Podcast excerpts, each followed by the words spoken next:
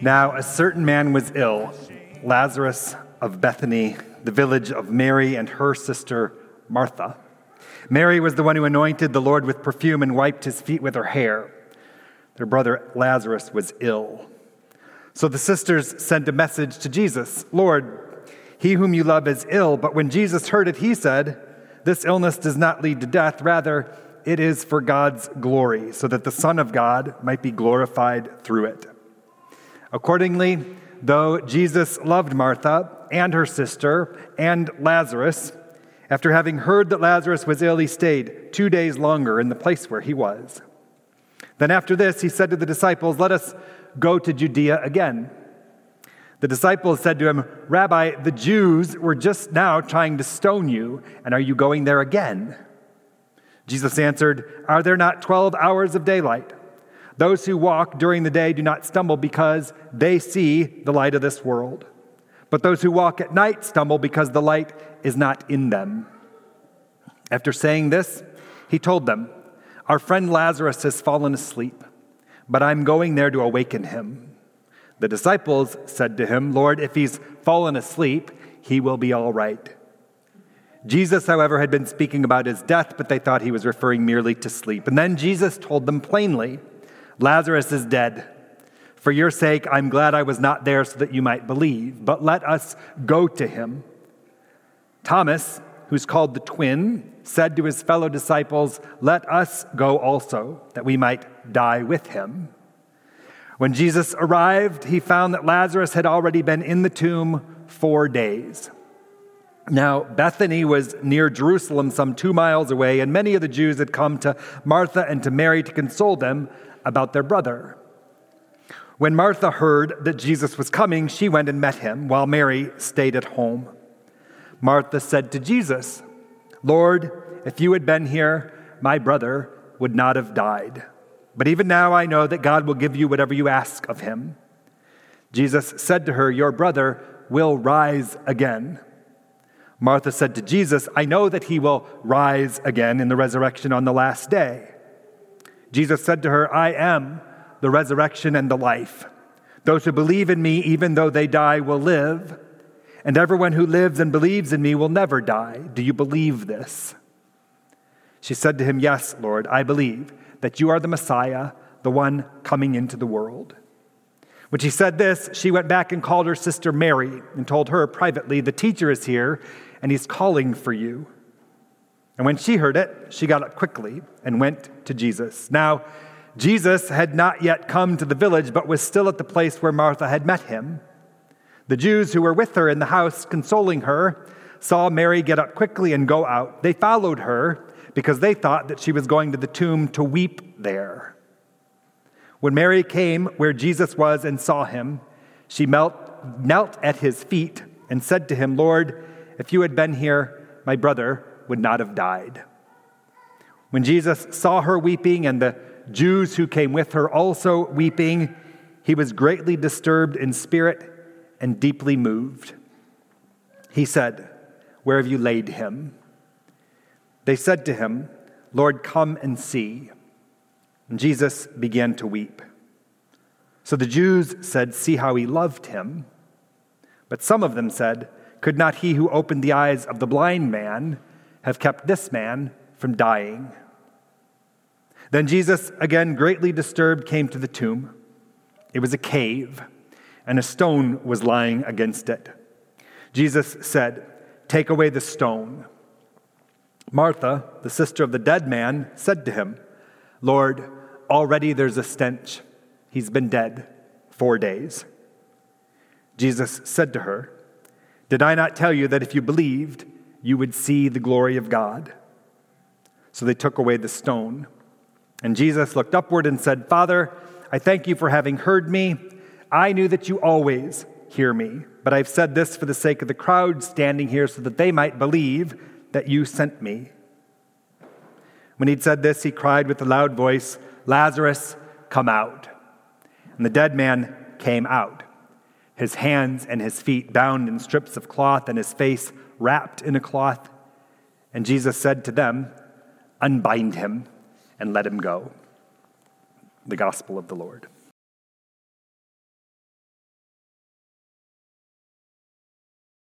As good as it is, this story, I don't think the most important thing about this story has as much to do with the miracle of Jesus raising Lazarus from the dead as we might believe. I might be wrong about that, but it's not the most important thing for me anyway, at least for a couple of reasons.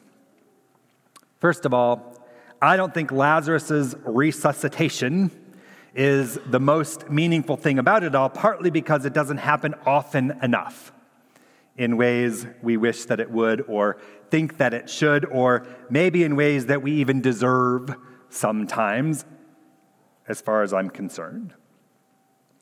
Who among us has not wished, hoped, and prayed for someone we love to have a second chance to live again after a disease or an accident or even after a long life well lived? We would almost always call on Jesus, just like Martha and Mary did, to do for our loved ones just what Jesus did for Lazarus, would we not? But I haven't heard of many successful returns on that kind of prayerful investment. The second reason I'm not sure Lazarus' walk from the tomb is the most important thing about all of this as marvelous and as miraculous as that magic trick would have been to witness, it didn't last forever. Lazarus died again eventually, so there's that. And for that reason, some people consider all of this, like I said, more of a resuscitation than a resurrection, but that might be splitting some theological hairs. So I always have to remind myself that this story may not be as much about resurrection from the dead as I'm inclined to think at first. Maybe it doesn't have so much to do with Jesus' power to give physical life back to someone who's lost it.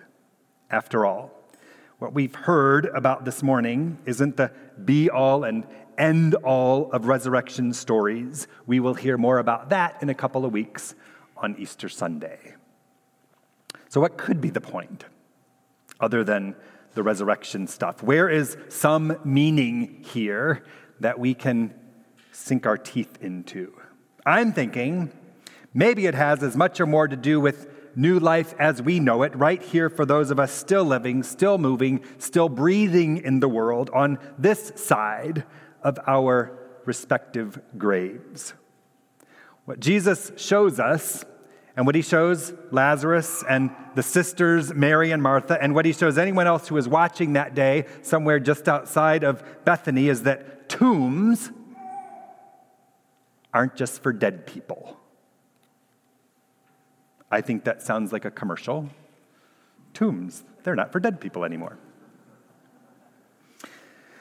So you might say that disciples around Jesus anyway, are living in their own kind of naive tombs about the fullness of Jesus' ministry and what he was up to. They're still trying to protect him at every turn. They're not understanding what it means to walk in the light and in the spite of the darkness around them, no matter how many times he's tried to teach them and tell them and show them otherwise. Mary and Martha were living in tombs of their own, of grief and despair and blame and of lack of faith about what had happened. They're missing their brother. They're angry at God. They're frustrated that Jesus didn't show up in time and all the things that go along with that. And of course, there was the crowd from town, presumably mixed with all kinds of people living in all sorts of proverbial tombs themselves. Some curious, some suspicious, some apparently murderous they tried to stone him not so many days before, we're told, over all that they'd heard, all that they'd seen, everything they thought they believed or knew about who Jesus was. So, what about us? If tombs aren't just for dead people, where do they show up in our lives? What are they doing there? What are we doing there. Like so much else when it comes to the faith we wrestle with, there are as many answers as there are people to ask these hard kind of questions. So I wonder where are our tombs? What is it that keeps us from really living, fully living, faithfully living, right here and now?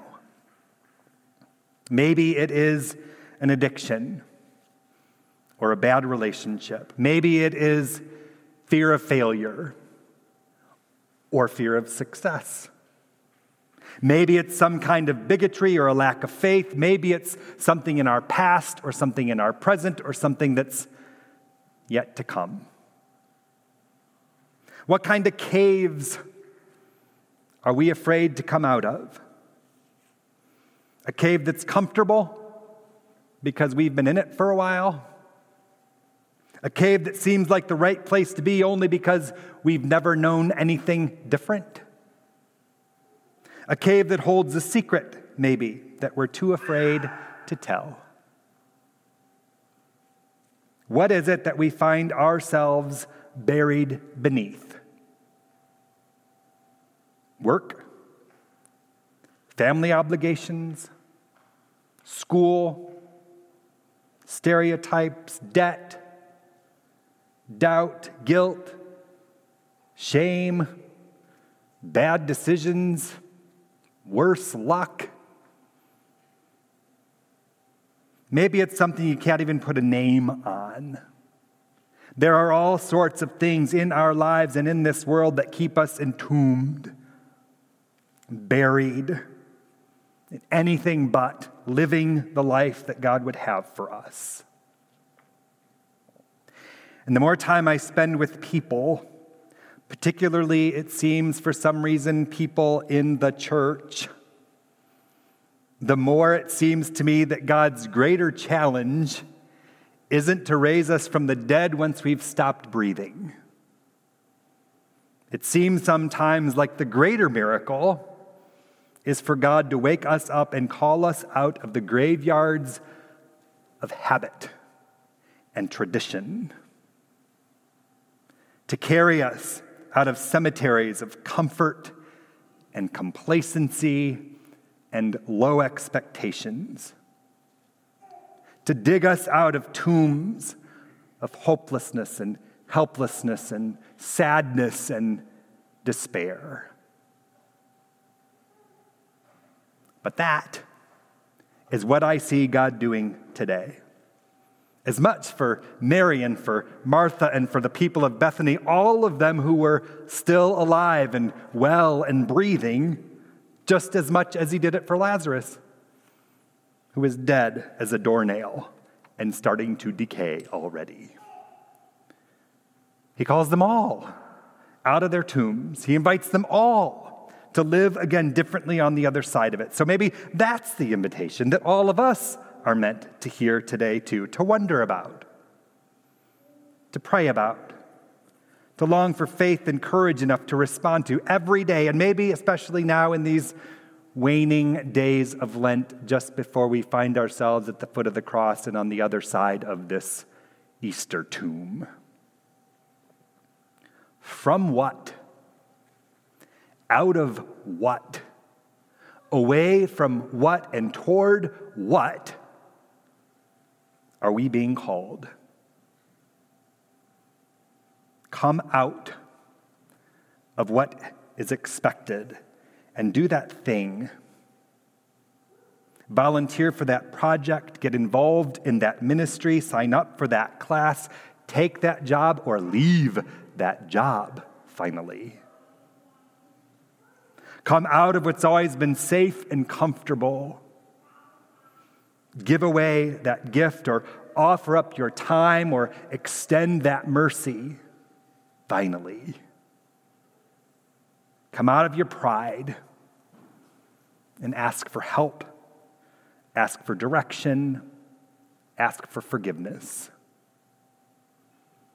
We all have things that keep us entombed, that keep us in the dark, that keep us locked up or locked away from what God would have us do or be or become in this world.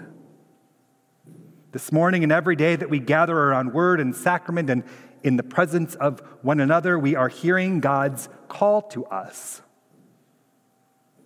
to come out of our tombs, to step into God's light, to throw off the darkness and the trappings that tie us up and that keep us down and that prevent us from living most fully as God intends. So, as we wait and as we long and as we hope for Easter, let's plan to come out, and come out from wherever you are. Let's hear God calling our name in a way that we have not heard it before. Let's accept the invitation for a change and step into a new way of living right where we are. Let's be unbound by the good news that even though tombs may not be just for dead people anymore, neither are things like resurrection and new life and second chances. We all stand to be revived, to be resuscitated, to be raised up in some way, to get a taste of everlasting life, not just after we are dead and gone, but on this side of heaven too, right where we live thanks to the grace we share and that calls us by name in Jesus Christ our Lord. Amen.